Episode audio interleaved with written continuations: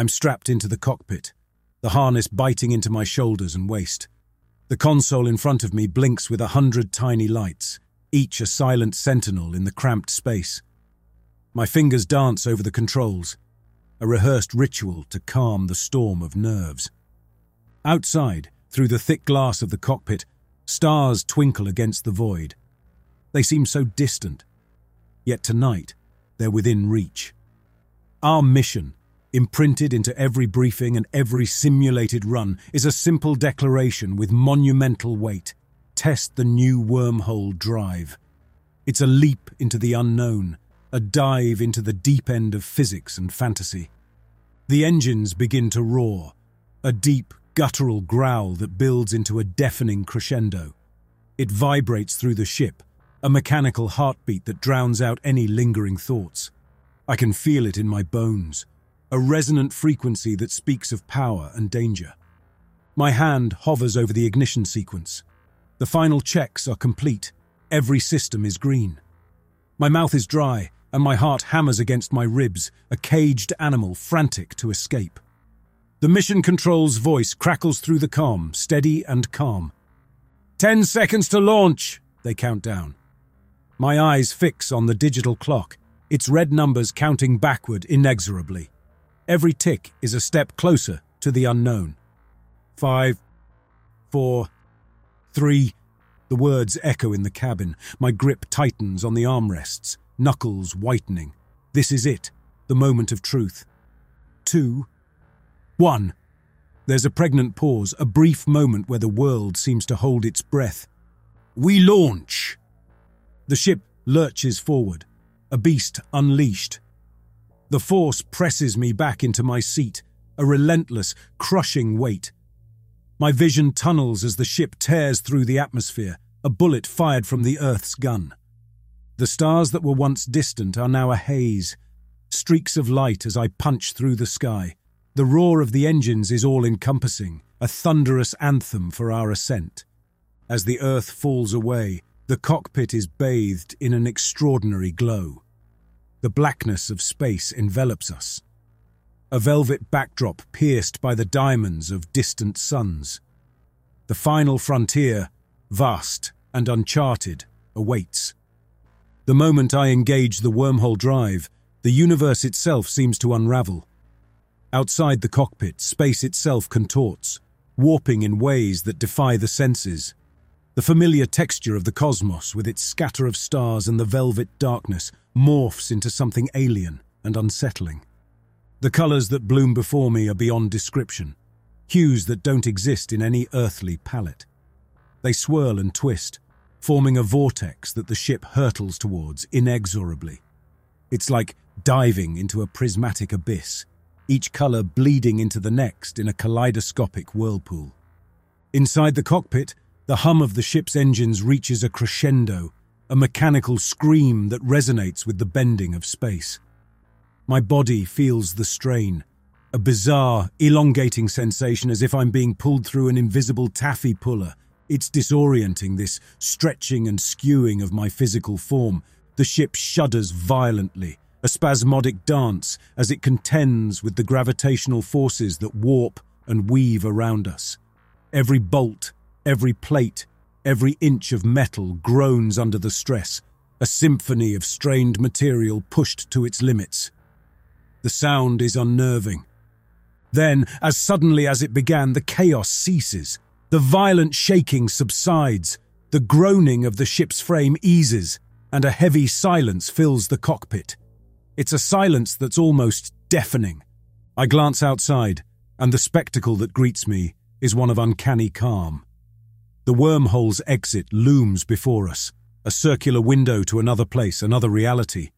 The colours fade, leaving behind a view of space that is both familiar and utterly foreign. The sense of elongation, the stretching of my body recedes. I'm left with a tingling sensation. It's a physical memory of having traversed a boundary not meant to be crossed. As I emerge from the wormhole's embrace, the ship steadies itself, sensors recalibrating to the new environment. The stars outside are in positions that make no sense, constellations unfamiliar and uncharted. It's a clear sign that I've arrived somewhere wholly different. A mirror dimension where the rules I know might not apply.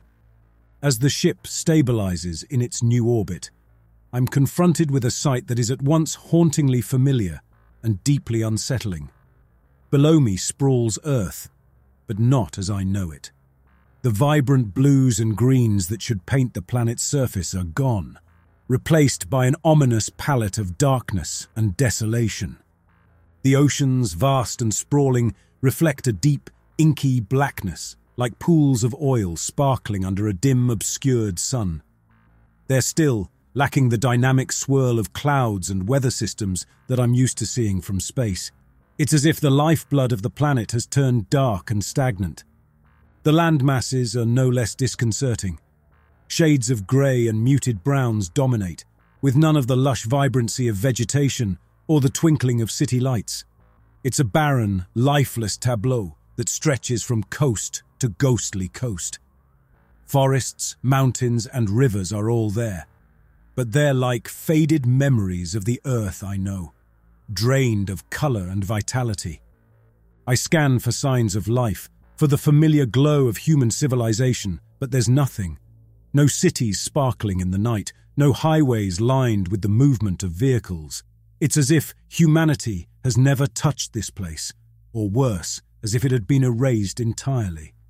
The silence from the com system is deafening. I send out hails, standard greetings, and emergency broadcasts, but there's no response just a hissing static that fills the cabin, a soundtrack to the desolation outside. The isolation is complete, a solitary existence in orbit around a world that is Earth in shape alone.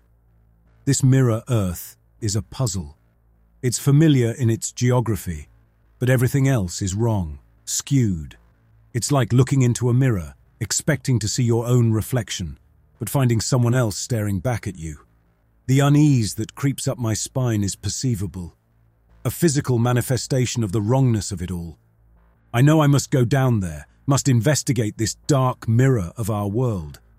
But as I prepare for descent, I can't shake the feeling of dread that clings to me, a premonition of horrors yet to be discovered. This earth, so like and unlike my own, holds secrets in its silence, secrets that I'm about to uncover. The descent is a silent glide through the alien atmosphere of this mirror Earth. My ship, a lone speck against the vast canvas of grey, descends toward a sprawling, barren field. The landing gear deploys with a mechanical whir, the only sound in an otherwise silent world. With a final, gentle jolt, the ship touches down, stirring a cloud of ashen dust that quickly settles back to the lifeless ground. Exiting the craft, I'm immediately struck by the oppressive atmosphere. The air is stale, like the breath of an ancient tomb long sealed from the world. It's a struggle to fill my lungs. Each breath is a laborious draw against a reluctant environment. The stillness is absolute. There's no breeze to stir the air, no rustle of leaves or distant calls of wildlife. Even the sound of my own movement seems muffled, as if absorbed by the dense atmosphere. The sky above is a perpetual twilight, a dimming light that offers no warmth, only a pervasive gloom. The sun, hidden behind a veil of unending dusk, casts weak, diffused light that barely penetrates the gloom. It's a monochrome world, drained of vibrancy, a canvas of shadows and fading light. As I step onto the surface, the gravity asserts itself with a heavy hand. It's stronger than Earth's, a relentless pull that makes every movement feel laboured. My muscles strain against the increased weight. The silence is overwhelming, a weight on my ears and mind. It's the kind of quiet that amplifies the smallest noise, turning the simple act of breathing into a thunderous event. The lack of sound feels unnatural, an absence that sets my nerves on edge. Surveying the barren landscape, I see fields that stretch to the horizon, devoid of life or colour. The ground is covered in a layer of dust and ash, as if the earth itself has been burned and left to smoulder. There are no signs of civilization, no roads or buildings, only the endless expanse of desolation. I take a tentative step forward, leaving a deep footprint in the soft, ashen soil. With each step, I'm acutely aware of the solitude that envelops me. It's a world abandoned, or perhaps never inhabited, a place where the rules I've known no longer apply. As I venture further from the ship, the sense of isolation grows. It's a tangible force pressing in on me from all sides. After traversing the desolate landscape for what feels like hours, the silhouette of a city materializes on the horizon. As I approach, the details become clearer. Towering buildings, streets, bridges, all mirroring the architecture of Earth.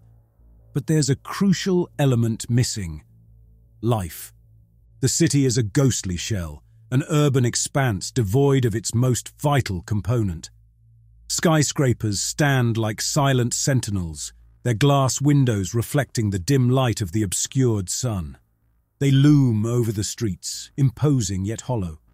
There's no movement inside, no signs of occupation. It's as if the inhabitants vanished, leaving behind a concrete and steel mausoleum. The streets tell the same story. Cars are parked or abandoned in lanes, their colours faded, coated in a layer of the same ashen dust that blankets the landscape. Doors are ajar, interiors exposed yet untouched, like still life exhibits in a museum of the everyday. Traffic lights dangle lifelessly, their purpose rendered obsolete in this silent city. Compelled by curiosity, I enter one of the buildings, pushing open a door that resists slightly, its hinges complaining in the silence. Dust motes dance in the slivers of light that penetrate the gloom, highlighting the absence of human presence. The silence in the building is absolute a suffocating void that amplifies the sound of my own footsteps. Each step raises a puff of dust. The walls are faded, peeling, bearing witness to the relentless march of time in a place forgotten by the world. A sense of waiting pervades the atmosphere, a tension like the breath before a storm. The feeling of being observed creeps over me, a prickle at the back of my neck, an instinctive response to unseen eyes. I move cautiously through the building, past empty offices with desks littered with the detritus of a bygone daily grind. Coffee mugs, framed photos faded by the sun, papers scattered and yellowed. The personal touches intensify the sense of loss, the abrupt abandonment of normalcy. The deeper I venture, the stronger the sensation of being observed becomes. I pause, listening intently, but there's no sound to validate my unease. Yet, the feeling persists, an unshakable certainty that I am not alone in this desolate urban labyrinth. Exiting the building, the sensation follows me, an unseen presence that hovers just at the edge of perception. I scan the streets, the windows, the shadowy alleys, but there's no one, nothing to justify the creeping dread that tightens its grip on me. As I navigate the desolate streets, a brief motion catches my attention.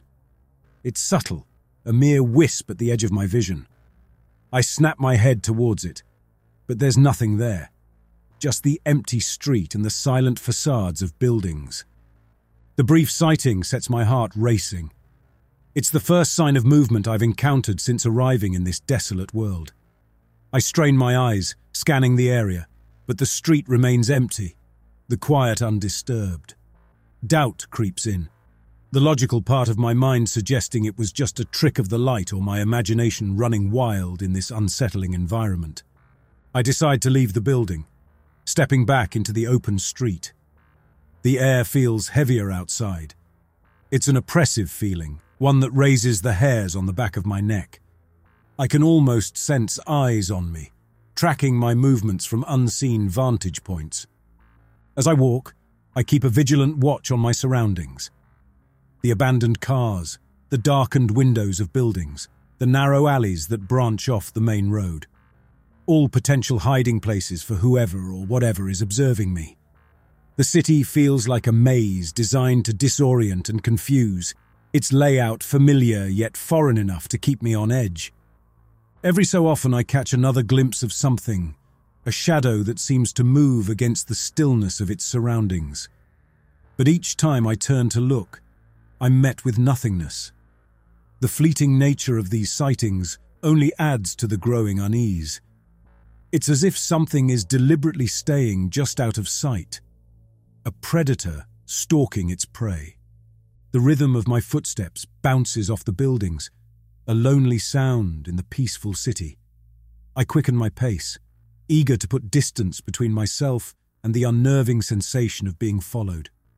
Yet the faster I walk, the more pronounced the feeling becomes. I stop suddenly, listening intently. Silence greets me, but it's a silence filled with anticipation. The sensation of being followed is now a tangible presence, a weight on my shoulders that makes me wary of every shadow and every sound. The logical part of my brain tells me I'm alone, that it's impossible for anything else to be here. But the primal, instinctive part of me knows better. There's something in this city with me, something lurking just out of sight, existing in the periphery of my vision. The realization hits me. The shadow is not just a passive observer, it's actively pursuing me. Panic surges through my veins, a potent mix of adrenaline and fear, compelling me to run. I sprint through the streets, my boots pounding against the cracked pavement. The air, heavy and thick, resists my every breath, but fear propels me forward. The shadow is a relentless pursuer, I can sense its presence close behind me, a constant pressure at the edge of my awareness. It's fast, unnervingly so. A fleeting glimpse in my peripheral vision confirms it. A darker patch of blackness against the grey backdrop of the city, moving with unnatural speed and fluidity. The city becomes a blur as I navigate its streets. My mind races as fast as my legs, trying to plot a course, to find some advantage in this nightmarish chase. The buildings tower over me, their windows like dead eyes that observe my flight with cold indifference. I don't dare look back. The urge is there, a primal instinct to see my pursuer, but I suppress it. To look back would be to acknowledge my fear fully, to give it power.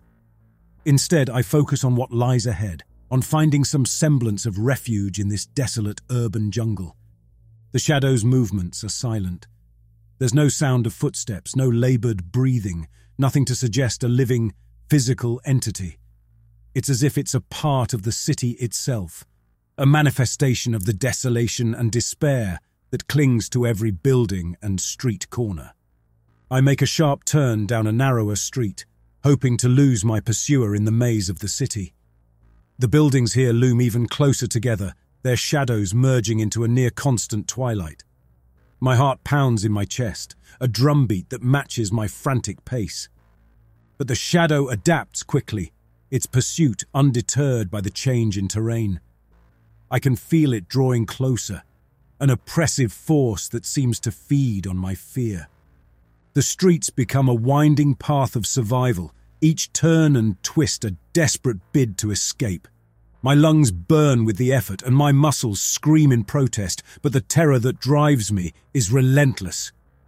It's a primal dance of predator and prey, played out on the desolate stage of this alien city. I realize with a sinking feeling that I cannot outrun this entity. It's an integral part of this world, as much as the air I struggle to breathe and the ground beneath my feet. I push my body to its limits, but fatigue is setting in muscles burning with the exertion. In my frantic escape, I fail to notice a jagged piece of debris lying in my path. My foot catches on it, and I stumble, the ground rushing up to meet me. I hit the pavement hard, the impact jarring my bones and knocking the wind out of me. Dazed, I roll over, pushing myself up, and that's when I see it. The shadow. It stands before me, no longer an elusive pursuer, but a tangible entity. For a moment, I'm frozen, my fear a tangible thing that roots me to the spot. The entity is vaguely human in shape, but there's something profoundly wrong about it. Its form is nebulous, edges blurring and shifting as if it's not entirely present in this reality. Its skin is a pallid grey, the colour of ash, stretched tight over a skeletal frame. But it's the eyes that truly haunt me empty hollow sockets that seem to stare into my very soul. It leans closer, and I'm struck by the absolute absence of sound it makes. Even now, mere feet from me, it moves in utter silence, a living void. Then it whispers, a sound like the rustling of dry leaves. The language is unfamiliar, guttural and clicking, resonating with a chilling cadence. I can't understand the words, but their effect is undeniable. The being exudes a sense of surrealness, a creature from another reality. I scramble backwards, trying to put distance between myself and this apparition, but my back hits a wall. Trapped, I can only watch as it extends a hand towards me, the fingers long and thin, ending in sharp, shadowy tips. In this moment, fear transcends into terror. The realization that I am utterly alone in this encounter. The rules of science, the laws of nature as I know them, offer no solace or explanation for what stands before me. The entity's movements are slow, deliberate, as if it's savouring the moment. There's an intelligence in its actions, a purpose that I can't comprehend. I'm left with a sense of profound vulnerability, an intruder in a world where I do not belong, at the mercy of forces beyond my control. As the shadow looms over me, its form ever shifting. I brace myself for what comes next, caught between the primal urge to flee and the paralyzing grip of the unknown. More of its kind begin to materialize from the surrounding darkness. They emerge from the alleyways and behind the desolate buildings, a silent procession of nightmarish figures. Each one is a distorted echo of the first, their forms human like but twisted their movements fluid yet unnerving. They encircle me, a ring of malevolence that closes in with deliberate slowness. I feel the panic rise in my throat, a primal response to being hunted, outnumbered, and overwhelmed. Suddenly they move in. Their hands, if they can be called hands, reach out for me. The touch of their fingers is like ice, a cold that seeps through my suit and into my skin, chilling me to the bone. They grip me firmly, their strength surprising, leaving me no chance to resist. I'm dragged to my feet and pulled through the streets. The city passes by in a blur, a monochrome landscape of shadows and despair. Their grip is unyielding, their pace steady. I try to struggle to break free, but it's futile. I'm completely overpowered. The streets twist and turn, a maze that confounds my sense of direction. The oppressive silence of the city is now accompanied by the soft, whispering sounds of my captors. It's an alien symphony, a chorus of clicks and hisses that sends shivers down my spine. Finally, we arrive at our destination. The building before us is larger and more ominous than the others. It towers into the sky, its architecture a twisted version of the modern skyscrapers I know, but with an air of ancient, sinister grandeur. The facade is adorned with strange symbols and statues, figures that seem to contort and writhe in the dim light. The entrance is a gaping maw, an archway that leads into darkness. As I'm pulled inside, the shadows seem to deepen, swallowing what little light filters in from the outside. The interior is a web of corridors and rooms, each one more ominous than the last. It smells of decay and something else, something ancient and not of this world. We descend deeper into the building, down spiraling staircases and through narrow passageways. At last, we arrive at a chamber vast and dark. The shadows release their grip, leaving me standing alone in the center of the room. The chamber's walls are adorned with more cryptic symbols, and in the shadows, they seem to move, alive with a malevolent purpose. The chamber's unsettling atmosphere is abruptly replaced by the dark reality of confinement, as I am roughly ushered through a narrow doorway and into a cell. The transition is jarring from the expansive, cryptic chamber to the oppressive confines of a small, dark space. The cell is crudely hewn from the same cold grey stone that seems to make up the entire building. Its surface is damp to the touch, moisture seeping through the porous walls, lending the air a musty, earthy scent. The floor is hard and unyielding, covered in a thin layer of grime that clings to my hands and knees as I'm pushed to the ground. The only light comes from a small, barred window high up on one wall, too small to offer a view of anything but a sliver of the grey sky. It casts a weak, diffused light that does little to pierce the gloom of the cell. As my eyes adjust to the dimness, I become aware of the presence of others. Whispers echo in the confined space, a low murmur of voices speaking in cautious tones.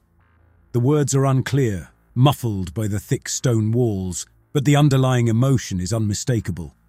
It is fear, raw and unfiltered. The cell, I realize, is not solitary. Shadows move in the periphery of my vision, the outlines of other prisoners becoming discernible in the darkness. They keep their distance, huddled in corners or seated against the walls, their postures speaking of long held despair and resignation. The realization that I am not alone in this mirror world is both a relief and a new source of anxiety. Relief because there are others who share this plight, potential allies in a world of shadows. Anxiety because their presence confirms the widespread reach of our captors and the likelihood that escape is a distant hope. Whispers turn to soft murmurs as the others become aware of my arrival. I sense their curiosity, feel their eyes on me, but none speak directly. It's as if they're afraid to break some unspoken rule, or that drawing attention to themselves might bring unwanted consequences. The air in the cell is cool and damp, a chill that seeps into my bones. The sense of dampness is pervasive. It's a discomfort that goes beyond the physical, though. It's the discomfort of uncertainty, of not knowing what fate awaits us in this alien and hostile place. The silence of the cell is eventually broken by a quiet voice. It comes from a figure seated in the shadows, barely discernible in the dim light. You're new, the voice says, a statement rather than a question. It's a rough voice, infused with a weariness that speaks of endured hardships. I edge closer, trying to make out the speaker's features. The figure emerges slightly from the shadows, revealing a face that's lined and weathered, but with eyes that burn with a determined fire. I'm part of the resistance, they continue, their voice barely above a whisper we're fighting back against them. The shadows, the entities that brought you here. I'm immediately captivated by this revelation. The idea of a resistance offers hope in this oppressive place. The resistance? I ask, my voice a blend of curiosity and skepticism. Yes, the figure nods. We're a group of survivors. We're few, but we're doing everything we can to fight back. I lean in closer, eager to learn more. What happened to this world? I ask, my mind racing with questions. The cellmate's face darkens, and they glance around nervously before responding. It's called the Blight, they say. A force that swept through our world, changing everything. It turned the sky dark, killed the land, and changed people, turned them into those shadows. The description sends a chill down my spine. This world, so similar to Earth, yet so terribly altered, fell victim to something utterly beyond my comprehension. How do you fight something like that? I ask, both intrigued and intimidated by the scale of the challenge. The resistance member's lips curve into a bitter smile. With difficulty. We have some safe havens, hidden places where the Blight's influence is weaker. We gather information, try to understand the Blight, and look for ways to reverse its effects. We're planning an escape, they add, their voice dropping even lower. We've been watching the guards, learning their patterns. We have people on the outside who can help us. The idea of escaping this prison, of joining a fight against an unimaginable enemy, ignites hope in my chest. The thought of taking action, any action, is a welcome antidote to the helplessness I've felt since arriving in this twisted version of Earth. We need every hand we can get, the Resistance member says, meeting my gaze squarely. Will you join us? Joining the Resistance means stepping into the unknown, facing dangers I can barely comprehend. But the alternative, remaining a passive prisoner in this dark, altered world, is unthinkable. I nod, my decision made. I'll join you, I say, my voice firm. The choice is clear. In this strange and hostile world, resistance is a necessity. The resistance member nods in approval, a spark of camaraderie igniting between us. As night falls, casting an even deeper gloom within the cell, we gather in a tight circle, our voices mere whispers in the darkness. The resistance member, who introduces himself as Vincent, becomes the de facto leader of our small, impromptu council. The others in the cell lean in to listen. Vincent outlines the plan with a precision that speaks of careful observation and planning. The guards, those shadow beings, they're not mindless. He explains. They follow patterns, routines. We've been watching, learning their schedules. Vincent continues, his words painting a picture of our grim reality. They change shifts at regular intervals, and there's a brief window when their attention wanes. That's when we make our move. He points to a crude map of the prison carved onto the stone floor. There are three guards who patrol this block. During the shift change, there's a gap. Exactly seven minutes when their numbers are halved. The plan is daring, bordering on reckless, but the desperate gleam in Vincent's eyes is infectious. We'll create a distraction, he says, one that draws the guards away from the cell block. Once they're occupied, we move, fast and silent. I can feel the adrenaline beginning to pump through my veins, a response to the impending action. What about the lock? I ask, glancing at the heavy iron door that seals our fate. Vincent smiles grimly. We have a man on the inside, a fellow resistance member. He's been working in the maintenance crew. He'll ensure the door is unlocked when the time comes. The plan hinges on precision and timing, on each of us playing our part flawlessly. The risks are enormous, but the alternative, a continued existence in this dark, oppressive cell, is unthinkable. We'll need to split up once we're out, Vincent adds. Head for the rendezvous point in small groups to avoid drawing attention. From there, we'll make our way to one of our safe houses. The details of the plan are meticulously discussed, each potential obstacle and countermeasure debated and addressed. Each of us is acutely aware that failure means a fate worse than our current imprisonment. As the night deepens and the time for action draws near, the tension among us grows. It's a living, breathing entity in the cell, a shared force that binds us together. We're a disparate group, brought together by circumstance and a common enemy. But in this moment, we're united by a single goal escape. The hours tick by, each minute stretching out as we wait for the signal. Vincent keeps a watchful eye on the cell door, his entire being focused on the task at hand. The rest of us prepare in our own ways, some in quiet contemplation, others with nervous energy. Vincent gives a sharp, almost imperceptible nod, the signal we've been waiting for. Our hearts are pounding, adrenaline surging through our veins as years of pent up frustration and fear are channeled into this single, decisive act. The cell door, previously secured, swings open silently. We pour out, a flood of desperate hope, our movements honed by the necessity of stealth. The darkness of the corridors becomes our ally, cloaking our movements as we navigate the passages of the prison. Our group splits as planned, each subgroup taking a different route to minimize the risk of detection. I find myself with Vincent and two others. Our steps synchronized, a silent dance through the shadowy halls. We round a corner and suddenly come face to face with one of the shadow guards. The encounter is unexpected, a deviation from the routine we had studied.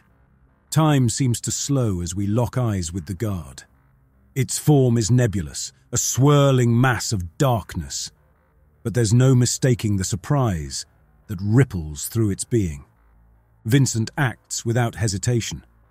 With a swift, practiced movement, he strikes the guard with a makeshift weapon, a heavy piece of metal, piping. The guard falls, its form dissipating like smoke in the air. In an instant, Vincent is on it, retrieving the keys that hang from its formless waist. We don't pause to celebrate. There's no time. The keys are a small victory, but our escape is far from assured. We move, aware that the disturbance will soon be discovered. The corridors of the prison are a disorienting maze, but Vincent leads us with confidence, his memory of the layout precise. We pass other cells, some empty, others filled with the despairing faces of prisoners who dare not make a sound, their eyes filled with hope and fear as we pass. Our progress is a blend of haste and caution, a paradoxical mix that keeps our movements unpredictable. We navigate through the halls, past doors that hold untold horrors, and staircases that spiral into the unknown.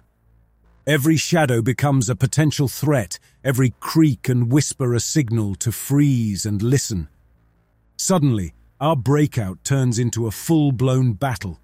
The shadows become active and aggressive, materializing from the darkness in response to our escape. They are like nightmares made manifest, their forms shifting and swirling, a tangible darkness that seeks to envelop us. Our group, fueled by desperation and the fierce will to survive, meets them head on. Vincent, leading our charge, is a force to be reckoned with. He moves with a blend of precision and ferocity, his makeshift weapons swinging in arcs that cleave through the shadows.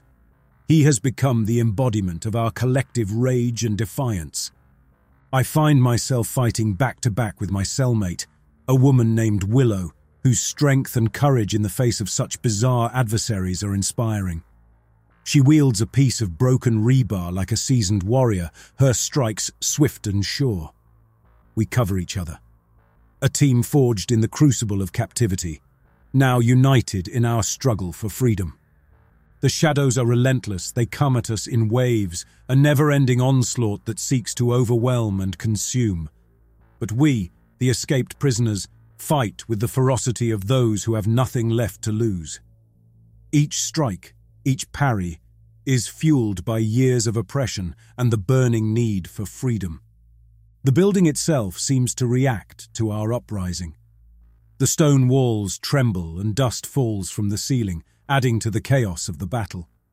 The air is filled with the sounds of combat, the clang of metal, the hiss of the shadows, and our own shouted commands and warnings.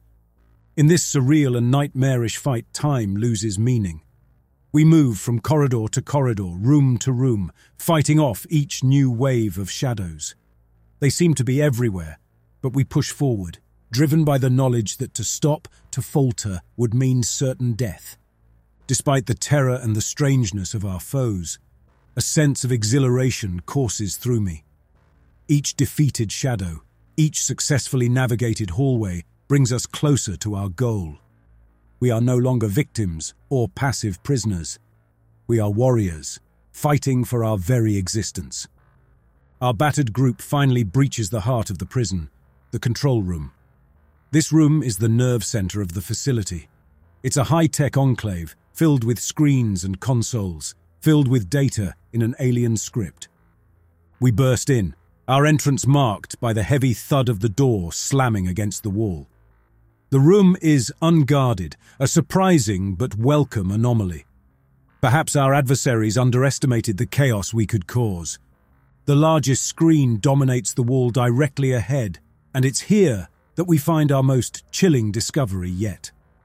Displayed on it is a live feed of the wormhole, the very anomaly that brought me to this mirror Earth. But it's the strategic overlay on the screen that turns my blood to ice. There are plans, trajectories, and calculations, all pointing to one horrifying objective. The Blight intends to invade our Earth. Vincent steps forward, his face a mask of horror as he reads the data. They're planning to use the wormhole, he murmurs, his voice barely a whisper. The blight, this all-consuming darkness, isn't content with just one world. It seeks to spread, to engulf everything in its path, and my home is next. The room fills with a heavy silence, each of us processing this discovery. The stakes of our struggle have just escalated exponentially. It's no longer just about escaping or even about saving this version of Earth. It's about preventing a catastrophe on a universal scale. We have to warn Earth, I say, the words coming out in a rush. The urgency of the situation lends my voice a commanding tone I barely recognize. They need to know what's coming. They need to prepare. The others nod in agreement, the weight of responsibility settling on our shoulders. We approach the consoles trying to make sense of the alien technology. The screens are a jumble of unfamiliar symbols and data streams, but the images are clear enough. Vincent, with a surprisingly deft touch, begins to manipulate the controls. We need to send a warning. Any kind of signal we can manage, he mutters, his fingers flying over the buttons. The screen fluctuates, responding to his inputs, but the system is complex, designed for a mind and a purpose far removed from our own. The control room becomes our command center, a place where our fight takes on a new dimension. We are on the cusp of sending the warning when the unthinkable happens. My cellmate, who had been intently studying one of the screens, suddenly freezes. He turns to face me slowly, and the look in his eyes sends a wave of dread crashing through me. They are empty, void of the life that had been there moments before. There's no escape, he whispers, his voice hollow, devoid of emotion. It's a statement that chills me to the bone, not just for its words, but for the creepy resignation with which they are spoken. In a flash of horrifying clarity, the pieces fall into place, a puzzle revealing a picture too dreadful to comprehend. The Blight isn't planning an invasion. It's already happened. I'm not on a mirror version of Earth. I am on Earth, my Earth, but so far in the future that it is unrecognizable, altered beyond any semblance of the world I knew. The wormhole, the gateway that I had traversed, had not transported me across space but through time. It had propelled me into a future where the Blight had already claimed victory, where my home had been consumed by the very darkness we were desperately trying to warn against. My mind reels from the implications the desolation, the altered landscape, the shadows. They were not aspects of a parallel world, but the tragic endpoints of my own. The people here, the resistance. They were fighting for what Earth had become. The shock of this revelation is paralyzing. The control room feels like a tomb, a mausoleum for a dead or dying world. My companions sense the change in me, their expressions turning to concern. But how can I explain? How do I tell them that their struggle, our struggle, might be for a cause already lost in the annals of time? Vincent's voice breaks through my daze. What's wrong? he asks, but his words sound distant, muffled by the torrent of thoughts raging in my mind. I look around at the faces of my fellow fighters. In their eyes, I see the reflection of my horror, the dawning understanding of the true nature of our situation. The battle we thought we were fighting for the future is actually a battle for the past. The Blight, this all-consuming darkness, had not only taken our world, but had rewritten our history leaving us fighting in the shadow of what was once humanity's cradle. As this new, bleak reality settles over me, a resolve begins to take root. Whether past or future, this is still our Earth, and the fight, however futile it may seem, must continue. We cannot change what has happened, but we can still shape what will happen. The struggle against the blight, against the darkness that has engulfed our world, takes on a new meaning. It becomes a fight for the memory of our home, for the legacy of a planet that once teemed with life and hope. I turn back to the console. The message must still be sent, not as a warning to prevent a future calamity, but as a call to arms for any who remain. It's a message of defiance, a declaration that even in the face of overwhelming darkness, the spirit of humanity endures. The fight continues for all who came before and for the memory of Earth as it once was. In this twisted, unrecognizable world, we stand as guardians of the past, bearers of the light in an age of shadows. The battle is not just for the world that is, but for the world that was, and the hope that it might one day be again.